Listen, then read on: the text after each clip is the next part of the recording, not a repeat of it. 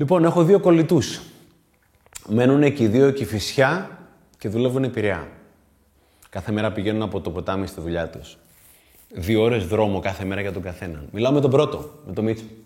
Του λέω, ρε Μίτσο, τι γίνεται; Μου λέει, τι θες να γίνεται; Μου λέει, μαρτύριο, κόλαση. Λέω, τι εννοείς; Μου λέει, είμαι κάθε μέρα στο αυτοκίνητο για δύο συνεχόμενες ώρες. Μία ώρα να πάω, μία ώρα να έρθω.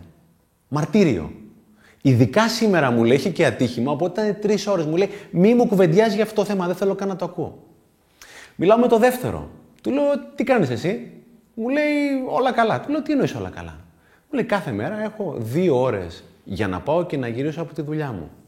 Αλλά το έχω φιλοσοφήσει, μου λέει. Κάθε χρόνο έχω περίπου 250 εργάσιμες μέρες, χοντρά-χοντρά. Οπότε 2 επί 250 είναι 500 ώρες. Μου λέει Στεφανάκο, εγώ σε 500 ώρες βγάζω ένα μεταπτυχιακό εξ αποστάσεως. Οπότε τι κάνω; Κάθε μέρα αντί να ακούω ραδιόφωνο, ειδήσεις, μουσική, διαφημίσεις κτλ. Ακούω ένα audiobook, ακούω ένα ηχητικό βιβλίο, αυτά τα οποία υπαγορεύει κάποιος το βιβλίο και εσύ το ακούς και το κατεβάζεις από το ίντερνετ.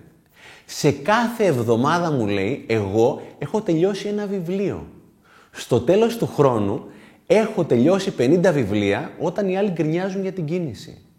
Ο δεύτερος ο φίλος μου είναι κορυφαίος σε αυτό το πράγμα που κάνει.